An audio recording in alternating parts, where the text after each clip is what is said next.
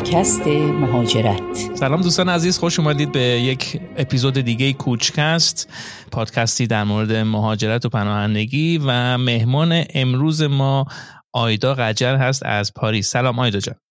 سلام به شما و سلام به همه شنوندگان خوب این برنامه آیدا جان سوال اول ما همیشه در کوچکست اینه که چرا ایران رو ترک کردی و کی ترک کردی؟ خب من اولش که ایران رو ترک کردم به خاطر عاشقی و ازدواج بود و سال 1381 بود که ازدواج کردم و بعد با همسرم در لبنان ساکن شدیم. منتها تا سال 1387 می‌تونستم برم ایران و بیام سالی یه بار دوبار می‌رفتم و میومدم و به نوعی مهاجرت بود. اما بعد آخرین باری که رفتم ایران سال 87 بود تا اینکه وقایع سال 88 آغاز شد و من اون موقع روزنامه نگار بودم در حوزه ایران البته کار می کردم و حوزه زنان بیشتر. تا اینکه همون سال 88 که اون وقایع اتفاق افتاد بعد از مدتی ما اونجا یه حرکت هایی می‌خواستیم بکنیم مثل خیلی جاهای دیگه که در کشورهای مختلف بچه چه دانشجو چه کسایی که مقیم در کشورهای مختلف بودن اعتراضاتی می‌کردن توی شهرهاشون. اتفاق خیلی اتفاق ساده ای بود در واقع به این شکل که یعنی مثل مهاجرت ها و فرارهای آنچنانی و اینا نبود. ولی اتفاقی که افتاد این بود که مهر ماه بود. با ما تماس گرفتن از طرف سفارت ایران مثل اینکه تلفن ها شنود بود. و ما که داشتیم برنامه ریزی می‌کنیم با یه از دانشجوهای ایرانی که بتونیم یک حرکت خیابانی اونجا بزنیم و عکس بگیریم و بگیم ما اینجا مثلا خبررسانی کنیم بگیم ما هم اینجا یک اعتراضاتی داریم در حمایت از مردم ایران که در خیابان هستن. با ما تماس گرفتن و گفتن که تشریف بیارین برای سوال و جواب. و ما رو بردن توی اون ساختمون. من و همسرم بودم. دو تا خانواده دیگه هم بودن که اونها هم بعدا از لبنان خارج شدن. و بعد از اینکه سوال جواب کردن جمله ای که گفتن حالا این جمله تو ذهن من مونده که گفتن که اینجا زمین بازی ماست و شما حق ندارید که کار دیگه بکنید من همسر سابقم هم خبرنگار دویچه وله بود اون موقع. پس به خاطر همین لبنان بود. به خاطر اینکه اونجا خبرنگار دویچه وله بودش. حالا قبل از اینکه بیادش توی لبنان یعنی قبل از اینکه خبرنگار اونجا بشه حالا جاهای دیگه هم کار می‌کرد ولی توی لبنان به دویچه وله پیوست. بعد ما پاسپورت رو گرفتن و گفتن که شما باید برگردین ایران. اون موقع یادمه که کاره که من می‌کردم. اسممو توی کیهان و اینام نوشته بودن. و خب اون موقع خیلی فشار روی روزنامه نگارا زیاد بود. خیلی ها رو بازداشت می‌کردن خیلی از اکتیویست ها رو بازداشت می‌کردن. و خب ما خبررسانی می‌کردیم. گفتن بعد برگردین ایران. همزمان با اون سازمان گزارشگران بدون مرز برای تعدادی از روزنامه یعنی برای روزنامه نگارا تونسته بود یه امکانی فراهم کنه که اونها رو بیاره فرانسه. من داشتم برای یکی دیگه از همکاران روزنامه روزنامه نگارمون اونجا که اون هم بازجویی شده بود و حتی برای دو روز اون رو ما فکر می‌کردیم ناپدید شده نمی‌دونستیم کجاست.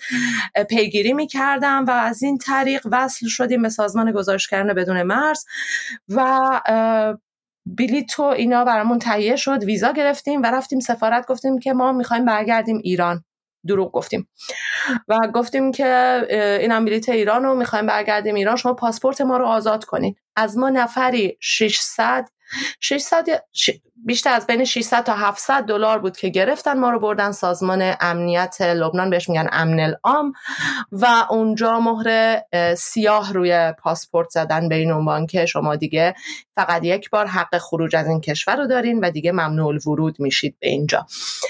ما رفتیم فرودگاه با این ترس و لرز که آیا اونجا میگیرنمون نمیگیرنمون چون بلیتمون برای فرانسه بود و از طریقی که گفتم. و اون موقع یه انتخاب بود انتخاب اینکه برگردی ایران و بری حالا ممکن بود که با زندان مواجه بشی یا نه یا اینکه راه دیگه ای که نمی‌دونی چیه و چشماندازی نسبت بهش نداری رو انتخاب کنی. من شخصا اون موقع دلم نمی‌خواست برم زندان و فرزندم داشتم و دارم و برای همین انتخاب کردیم که از لبنان بریم به سوی سرنوشتی که نمی‌دونیم چیه.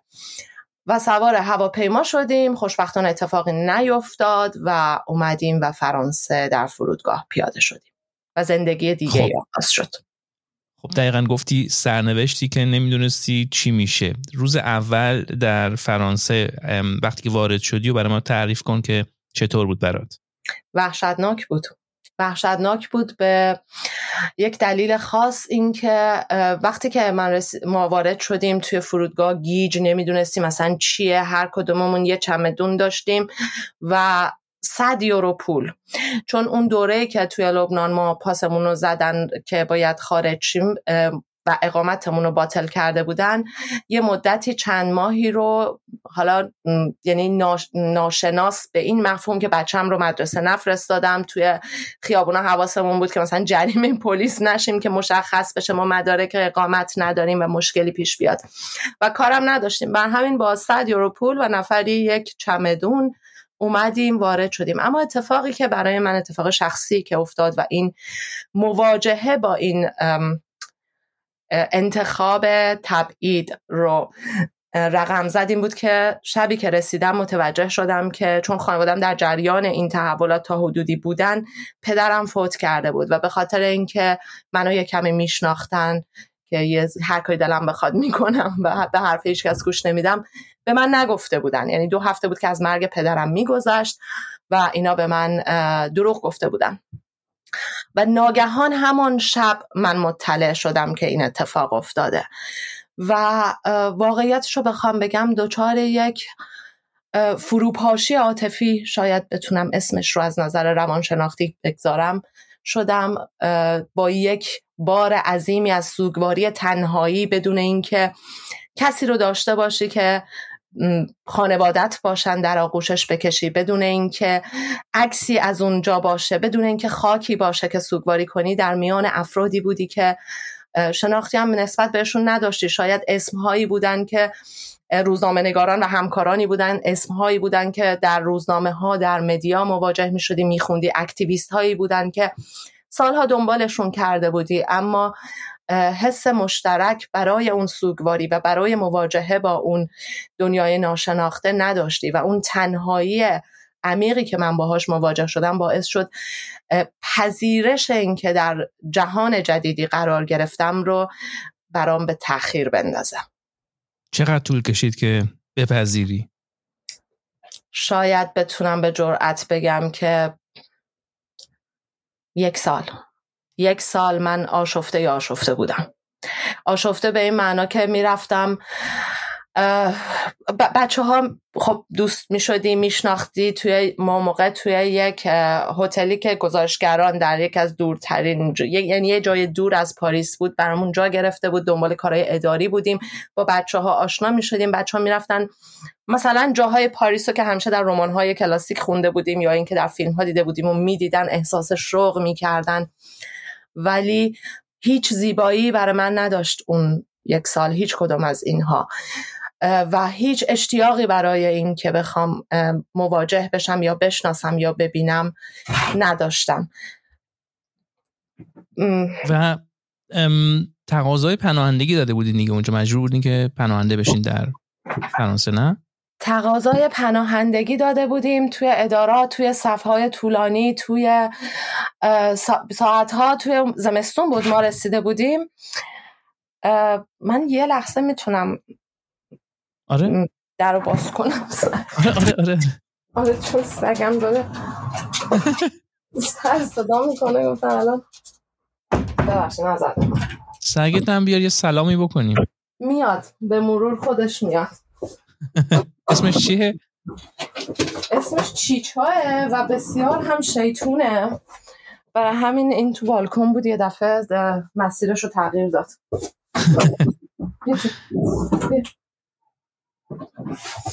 مذارت می‌خوام. آره اون یک سال در حین اینکه من در این تکاپوی شناخت جهان و دنبال خودم گشتن در این محیط جدید بودم.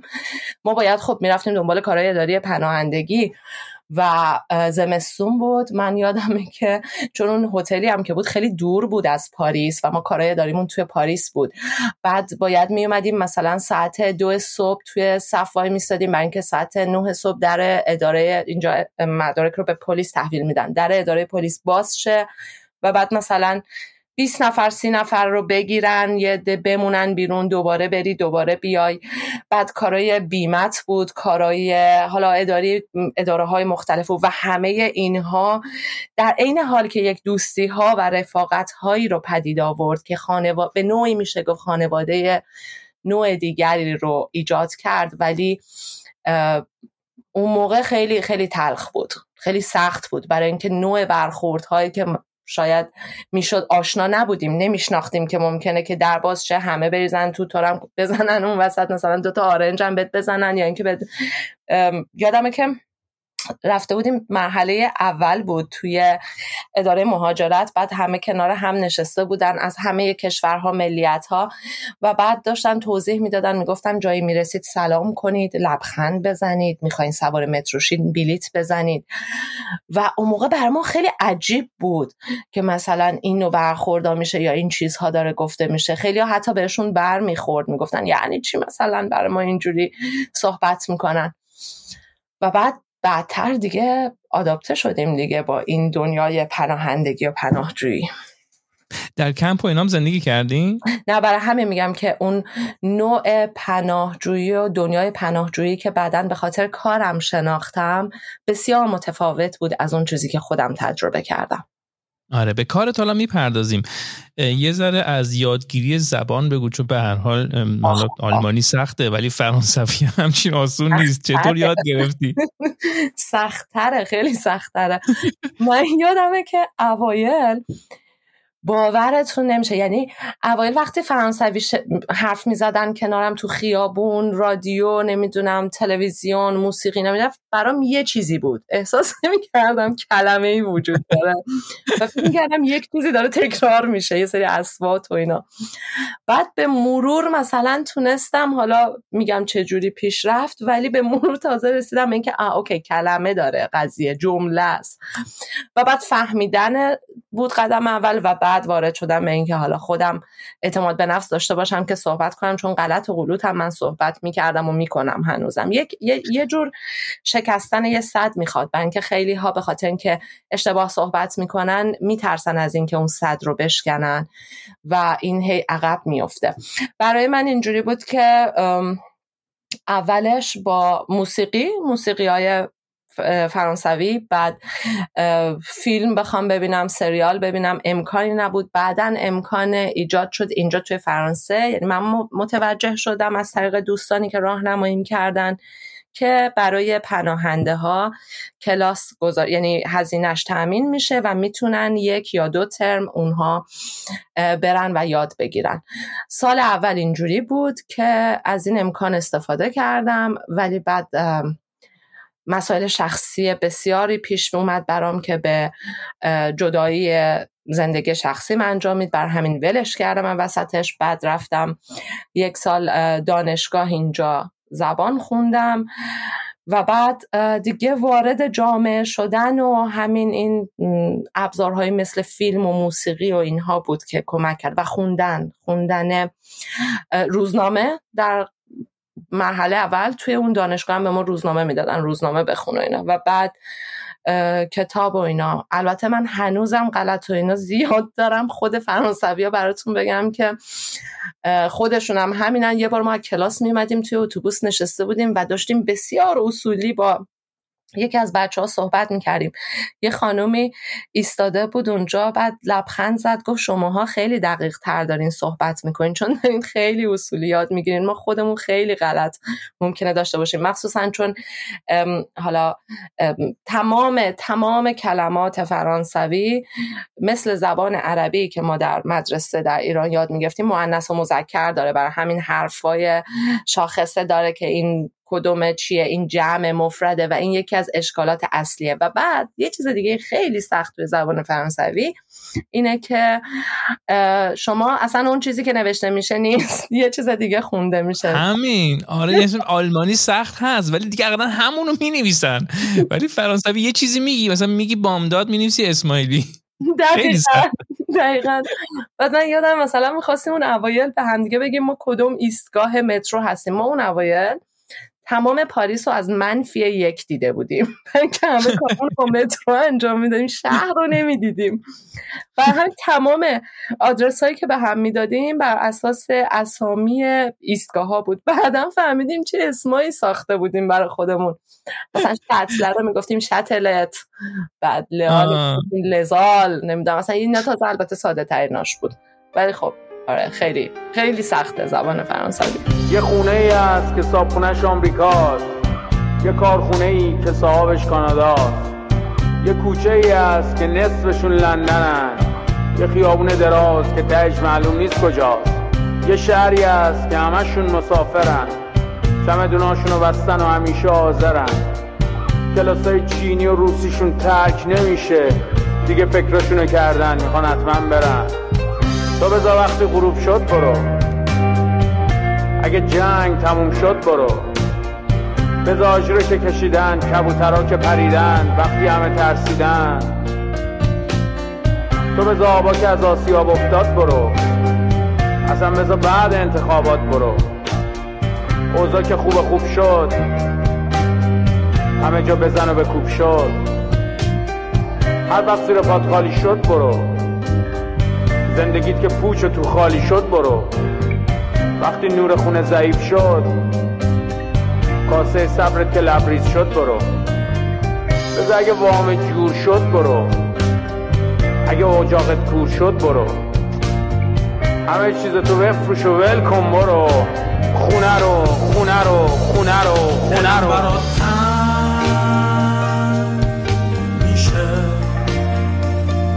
دلم برات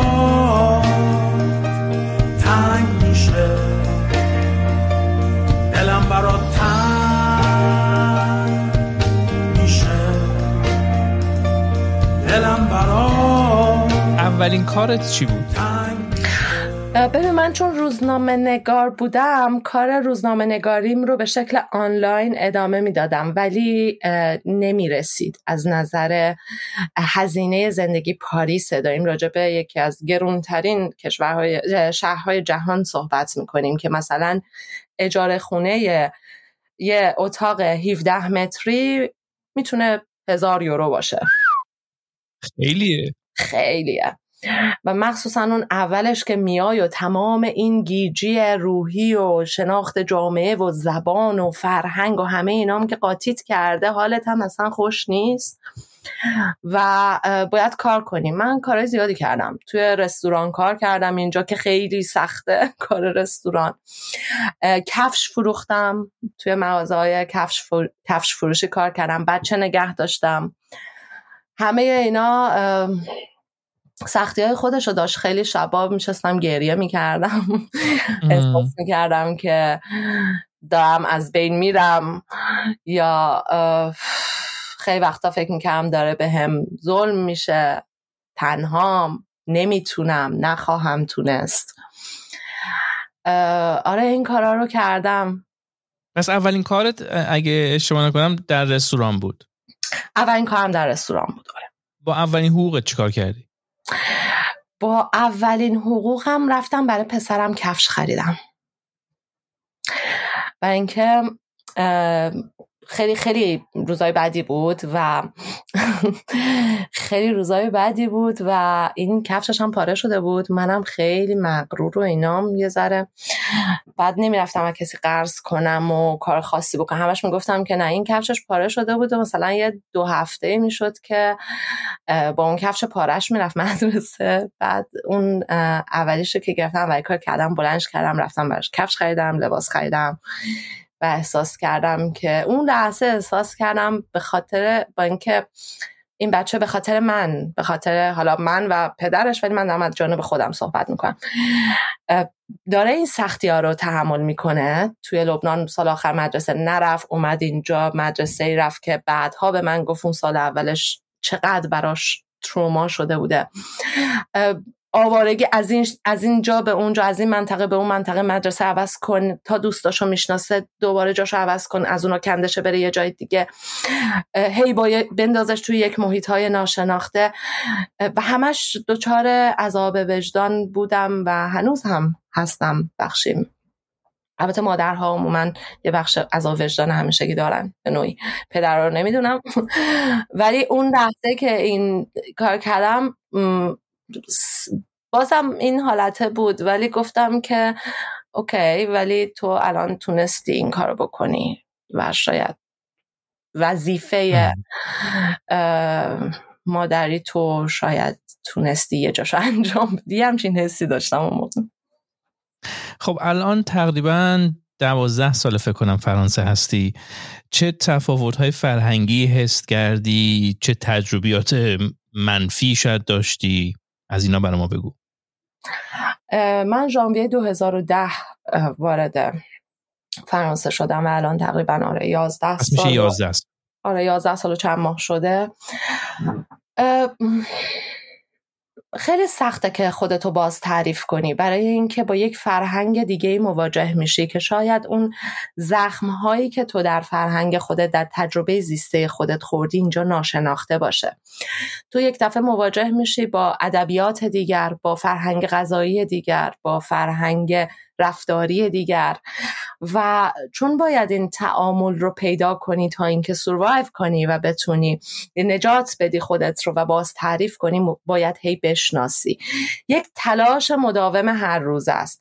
به من فکر می‌کنم که یه بحث جامعه شناختی وجود داره روی مسئله مهاجرت و تبعید که راجبش خیلی بحث زیادی میشه و میگن که به نوعی شاید یک جنسیتی هم به این مسئله بشه پرداخت که زنانی که از جوامع استبداد زده جنسیت زده میان و در جامعه دیگر اروپایی قرار میگن آمریکایی قرار میگن جایی که در واقع میشه گفت به نوعی تا جایی برابری جنسیتی وجود داره یک جوری خودشون رو سریعتر یا بهتر می‌تونن ادغام کنن. دلیلی که گفته میشه من این دلیل خیلی قبول دارم. اینه که تو وقتی در جامعه مثل جامعه ایران زن هستی تو از صبح تا شب و شب تا صبح هر لحظت داری به نوعی میجنگی و مبارزه می‌کنی. در چالشی.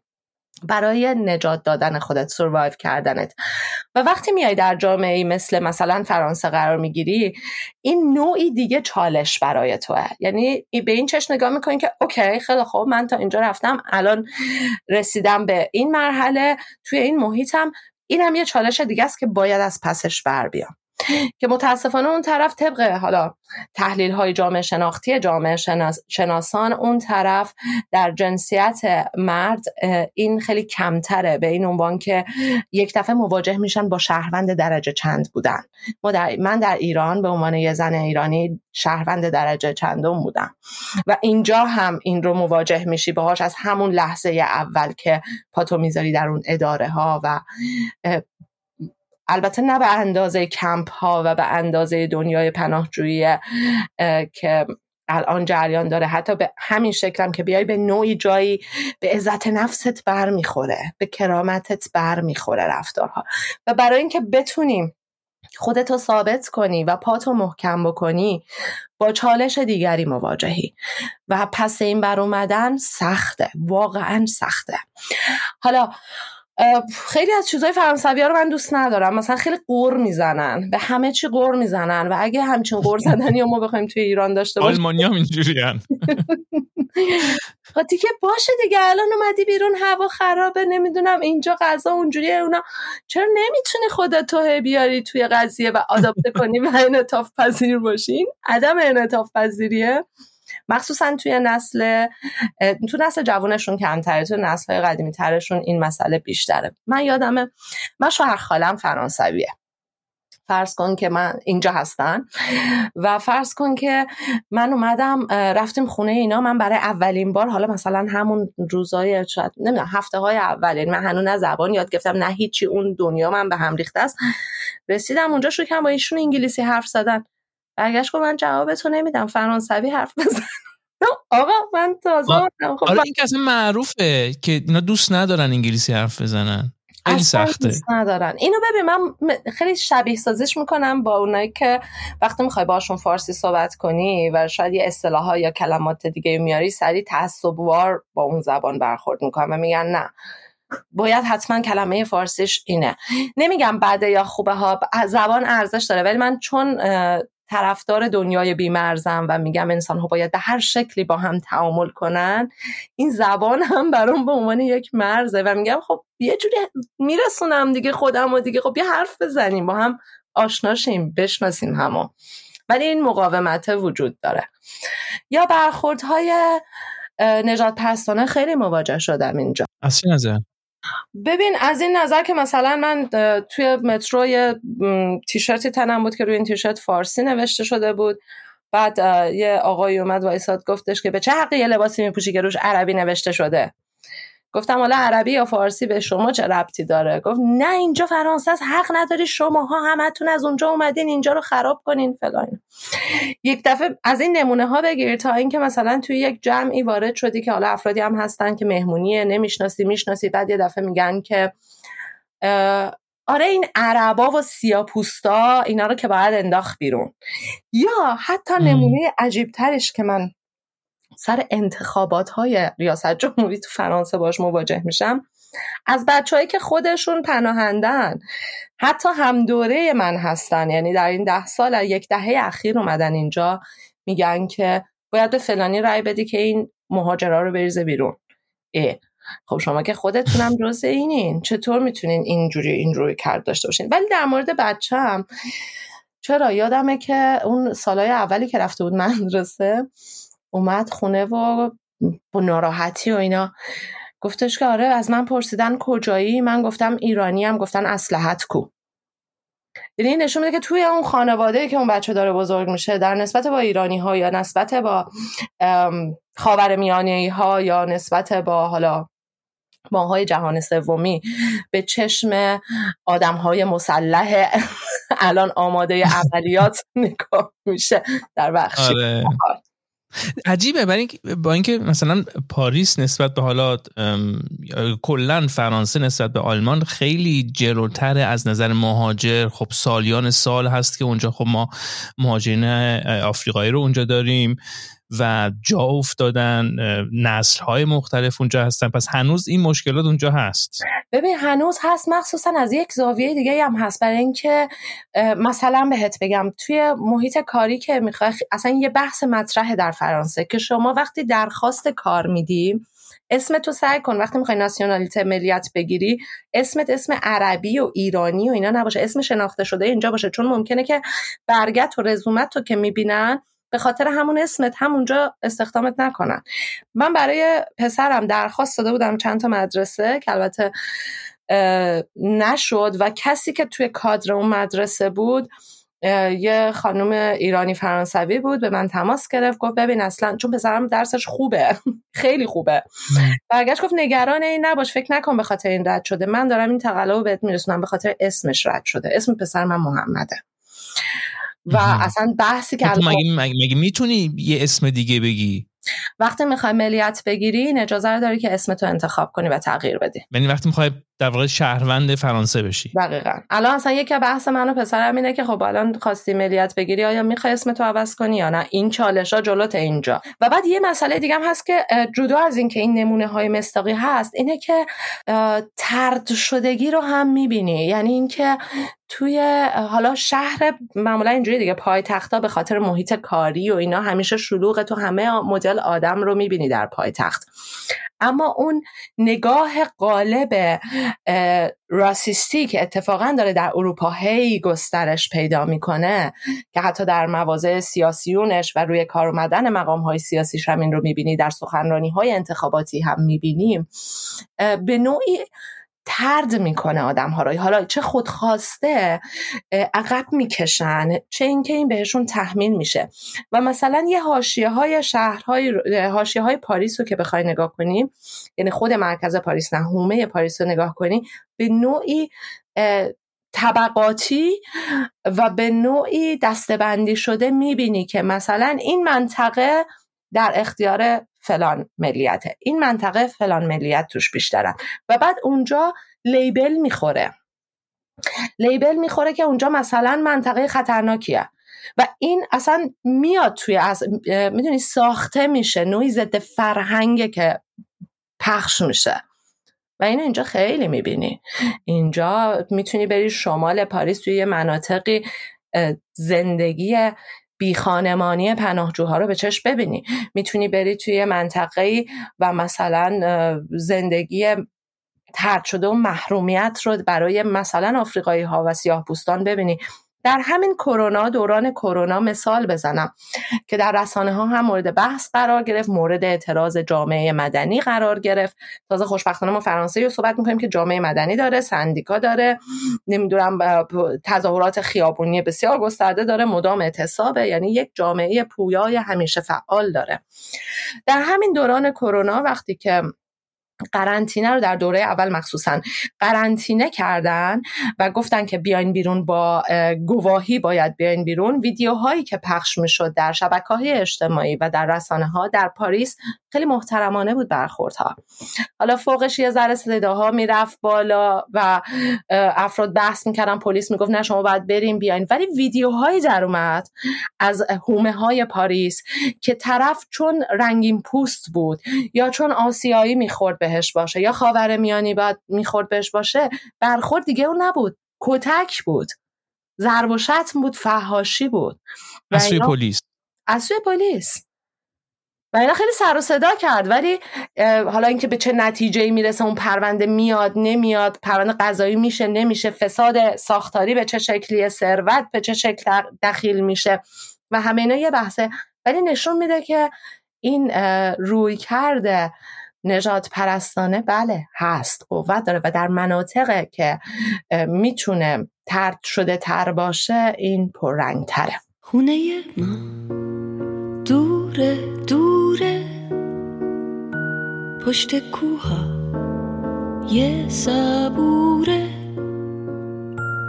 پشت دشتا یه تلایی پشت صحرا های خالی. خونه ماست. اون بره آب اون بره موجای بیتا پشت جنگل های صرفه توی رویاست. توی خواب.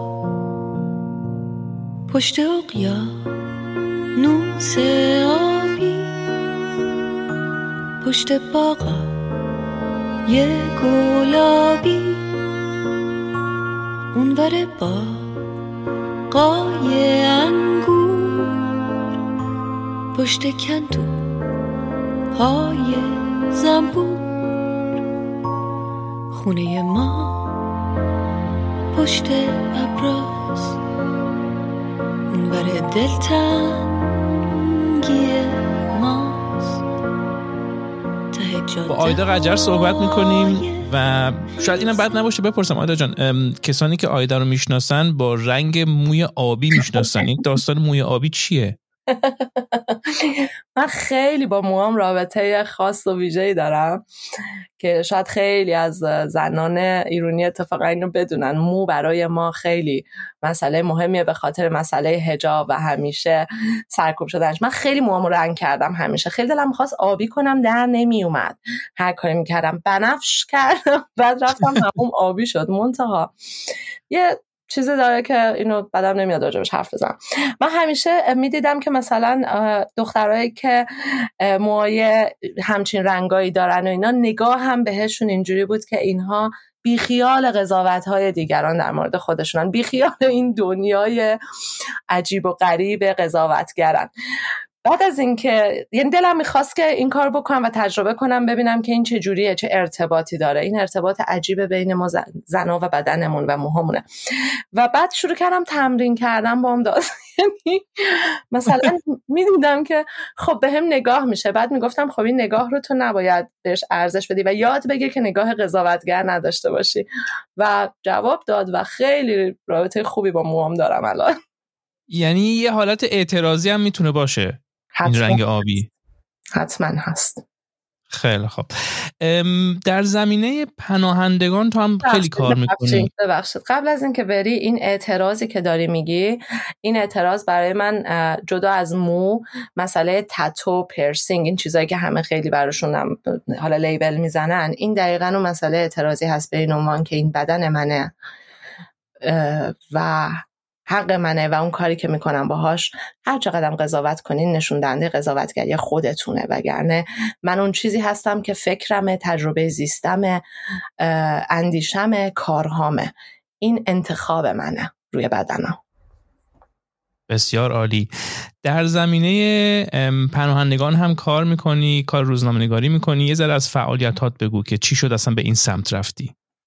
آره من اصولا که البته حوزم حوزه اجتماعی بود بیشتر در حوزه سیاست هم می نوشتم و می نویسم و می نوشتم و کار می‌کنم ولی با حوزه اجتماعی در واقع حوزه درد روایتگری درد درد واقعا آره.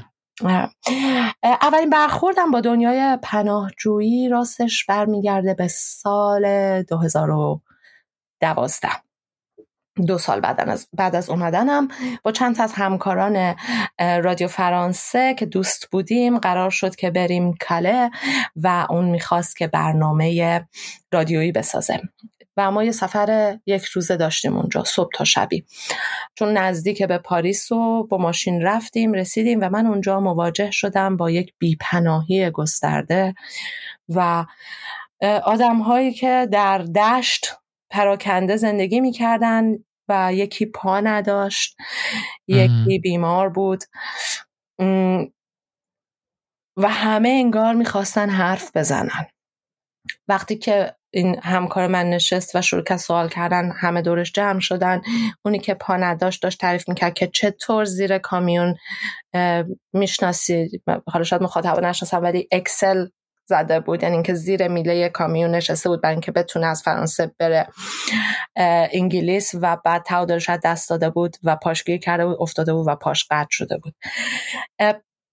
اون اون تجربه یک روزه همیشه برای من مون تا اینکه وقتی تا اینکه چند ماه بعدش اینجا با یک انجمنی آشنا شدم و شروع کردم داوطلبانه کار کردن که انجمن پناهجویان فارسی زبان.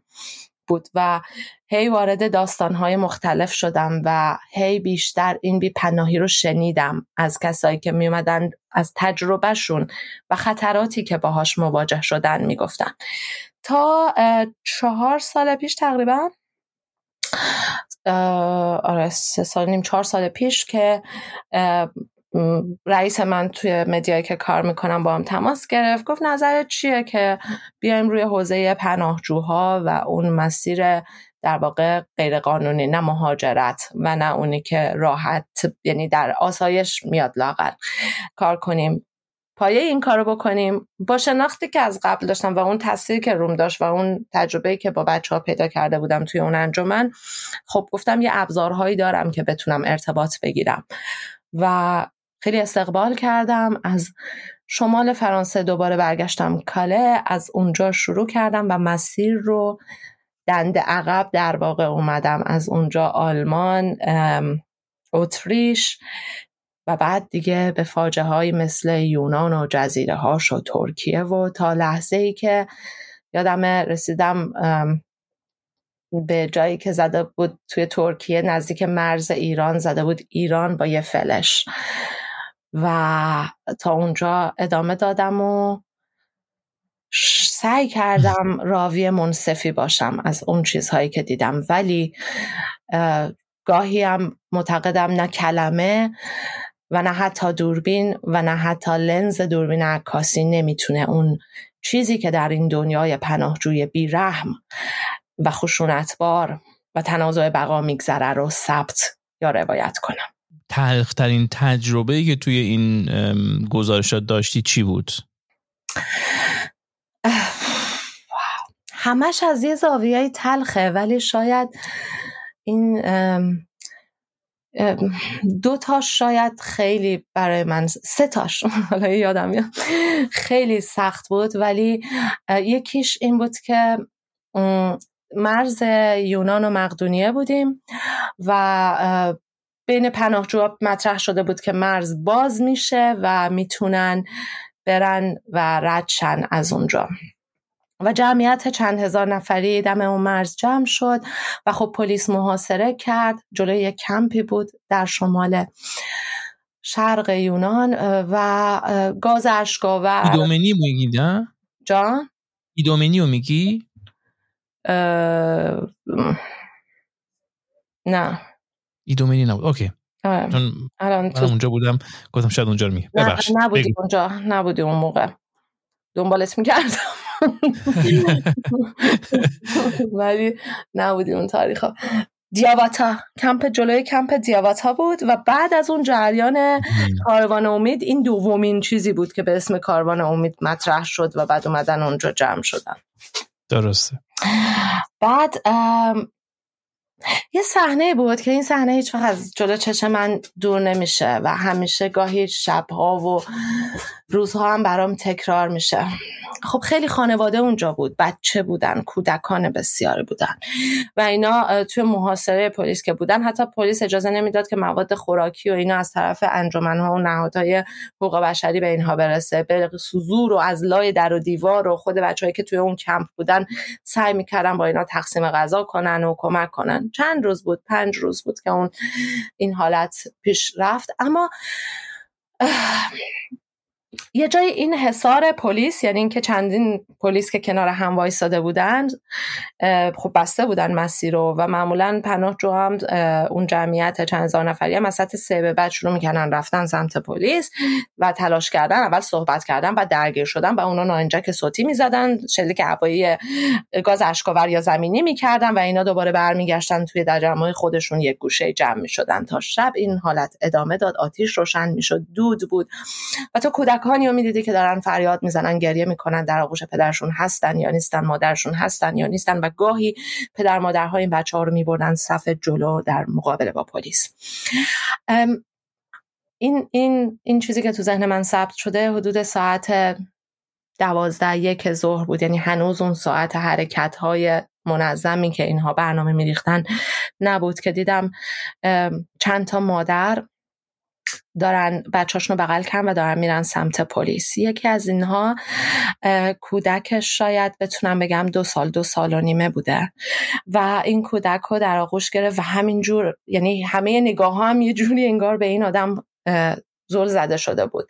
من با یه فاصله دیویس متری داشتم نگاش می‌کردم و منم شروع کردم رفتن جلو که ببینم چی چه اتفاقی میفته ولی یه جای دفعه خوش شدم. مادر رسید به, رسید به جلوی پلیس و بچه رو آورد بالا روی دستاش و بچه رو تاب می‌داد و می‌زد به اون سپر پلیس. من فقط اون لحظه می‌گفتم که چی می‌تونه؟ اون اتفاقی که تو چشمای این بچه داره میفته اون چیزی که به بچه فریاد می‌زد و گریه می‌کرد و اون بچه داره چی می‌بینه؟ و بعد این تبدیل به چه ترومایی تو ذهنش میشه؟ و تا کی این رو با خودش حمل خواهد کرد؟ و چطور می‌تونه باهاش کنار بیاد؟ چی می‌تونه روایتگره منصفی باشه برای این مسئله؟ این خیلی توی ذهن من همیشه با من هست. و شاید یک روزی این بچه رو نمی‌دونم شاید بشه پیدا کرد سالها بعد و دید که چه سرنوشتی داشته. موارد این چنینی زیاد بود از کودکان زیاد بود. دو مورد دیگه یکی خانمی بود که در شمال فرانسه جلوی دوربین نشست بدون اینکه تصویرش باشه. برای من از تجاوز جنسی که قاچاقبر بهش کرده بود روایت کرد و یه جمله گفت گفتش که ما اون موقع که ایران بودیم خیلی رسانه ها می‌دیدیم که دارن میگن اینجا خطرناکه نیاین و میگن مخصوصا برای زنها خطرناکه. و اگه مشکل خاصی ندارین خودتون رو تو این مسیر نندازین. ولی من فکر می‌کردم که دروغه. و بعد اومده بود و با و بهش تجاوز شده بود. و بعد همسرش می‌گفت که نگران نباش اشکال نداره. حالا به روح تو که تجاوز نشده و این زن گریه می‌کرد. ولی اینم بگم برات سعی می‌کنم کوتاه بگم. اینکه اون روزی که من رفتم و پیکر چهار پناهجویی که در شمال فرانسه فاصله بین فرانسه و انگلیس غرق شده بودن و پیکرهاشون اومده بود. خانواده هاشون رو پیدا کردم. جاشون رو پیدا کردم. چه اونایی که تو ایران بودن چه اونایی که در اروپا بودن. خانواده که یکی از بچه هاشون سه تا بچه داشتن دو تا پیکر دو تا بچهشون باهاشون بود و یکی دیگه هنوز سرگردان دریاهای جهانه و پیدا نشده. و یک هفته شبانه روز من با این خانواده صحبت می کردم درگیری هایی که بود سوال هایی که بود هزینه ای که داشت و های اصلا پیکرها یه گروهشون می‌گفتن برگرده یه گروهشون می‌گفتن برنگرده. من اون لحظه گرفتم و تصمیم گرفتم برم اونجا که این پروسه رو ثبت بکنم و کنارشون باشم و به جای خواهر شیوا مادر اون خانواده کنار اون بچه باشم احساس می‌کردم که من, من باید اون تابوت رو خودم بذارم توی اون ماشین و ببرم تا فرودگاه همراهی کنم و بعد سوار هواپیماشن و برگردن ایرانی که خود من نمی‌تونم برم. اون لحظه ها رو شاید هنوز نتونم دقیق توصیف شخصی داشته باشم. فقط اینکه من هنوز گریه نکردم سر این قضیه. و اینقدر برام سنگین بود و تلخ بود که چیزی که سالها راجبش کار کردی و دیدی و دنبال کردی حالا از طرف خانواده باید این وظیفه انسانی حتی از طرف خانواده و خودت داشته باشی که بخوای همراهی اون پیکرهای بیپناه کنی که پدر خانواده کارگر بود. مادر خانواده تحصیل نتونسته بود بکنه و اون هم از بچگی کودک کار بود. دختری بود دختر کوچیکشون عاشق سینما بود. پسر کوچیکشون یه پسر شیطونه که عکسا و فیلماش و اینا هست و از اون فاجعه که درش گیر کرده بودن به امید زندگی بهتر که حق هر انسانیه و امنیت که حق هر انسانیه اومده بودن ولی باید پیکرهاشون برمیگشت. ایران. خیلی تلخ بود.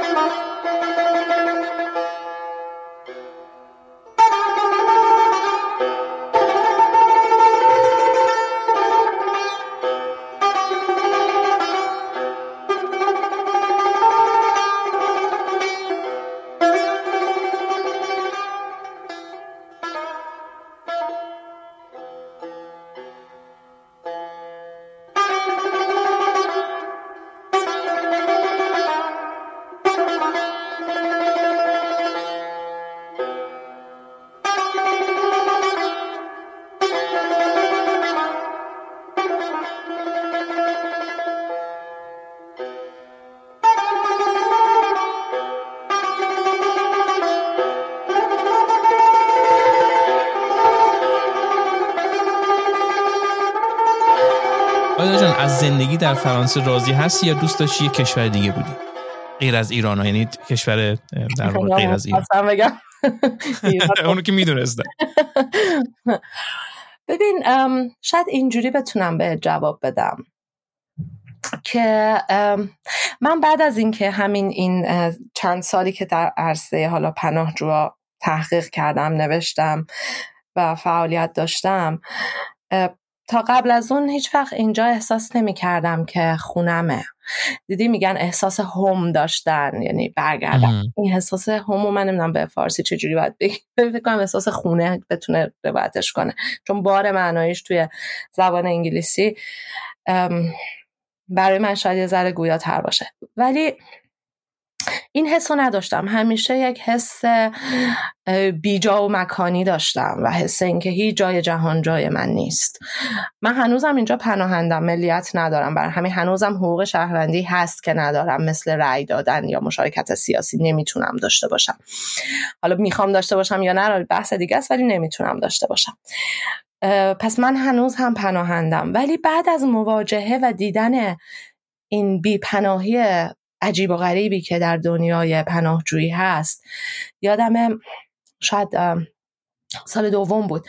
وقتی که هواپیما نشست توی فرودگاه پاریس و من از پله ها اومدم پایین یک دفعه دستامو باز کردم. وایسادم مثلا بیخیال اینکه پای سرم آدمه دستامو باز کردم یه نفس عمیق کشیدم و بغز کردم. و احساس کردم که نه همه و من این حس دارم.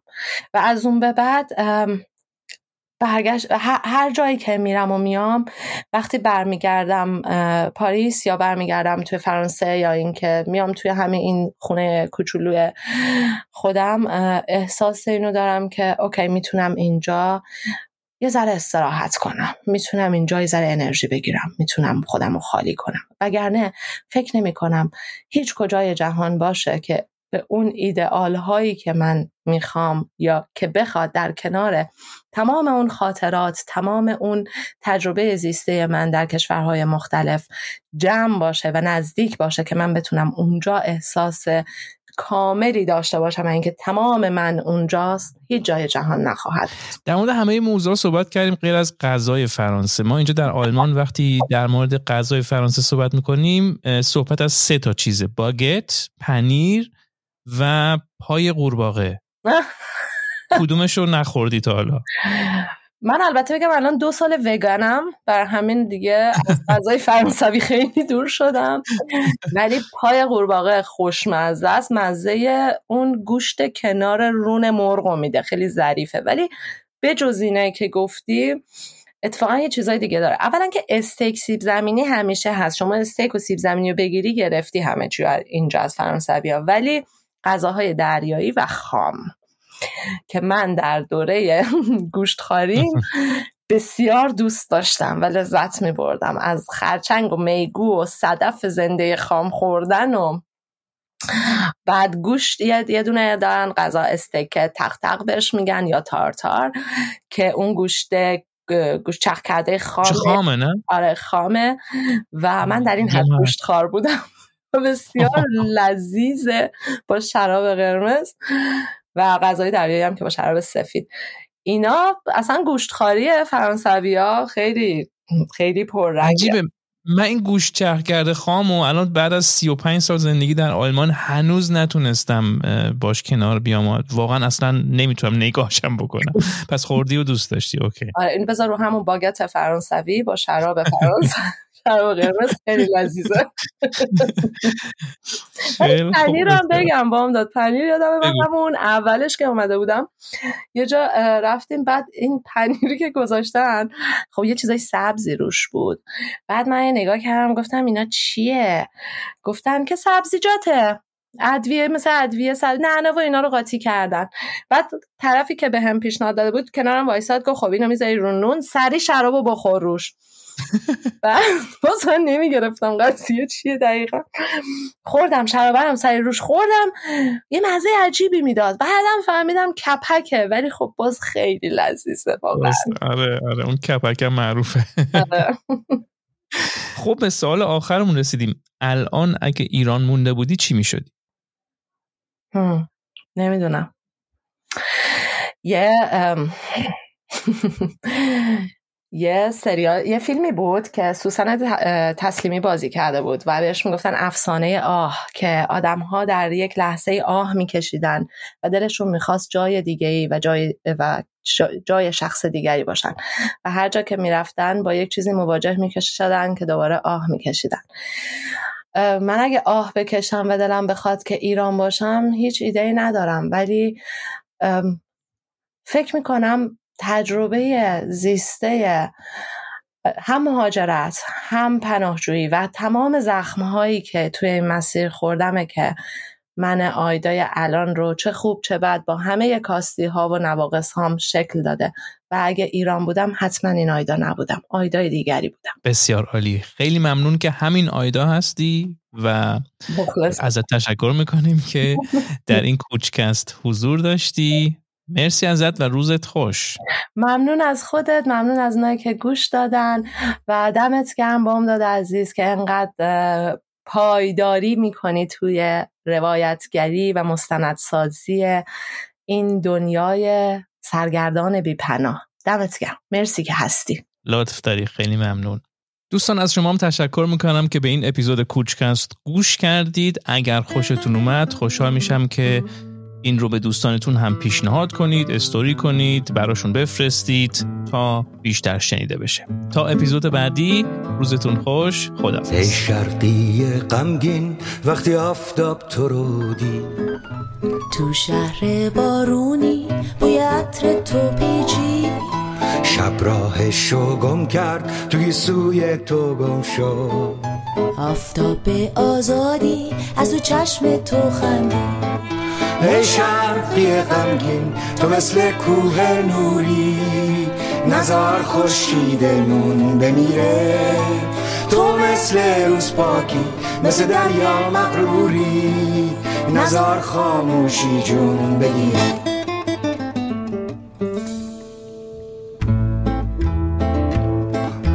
ای شرقی غمگین بازم خورشید در اومد. کبوتر آفتاب از رو بوم تو پرزد بازار چشم تو پر بوی بهاره. بوی گل و گندم تو رو به یاد میاره. ای شرقی غمگین تو مثل کوه نوری. نزار خورشیدمون بمیره. تو مثل روز پاکی مثل دریا مغروری. نزار خاموشی جون بگیره.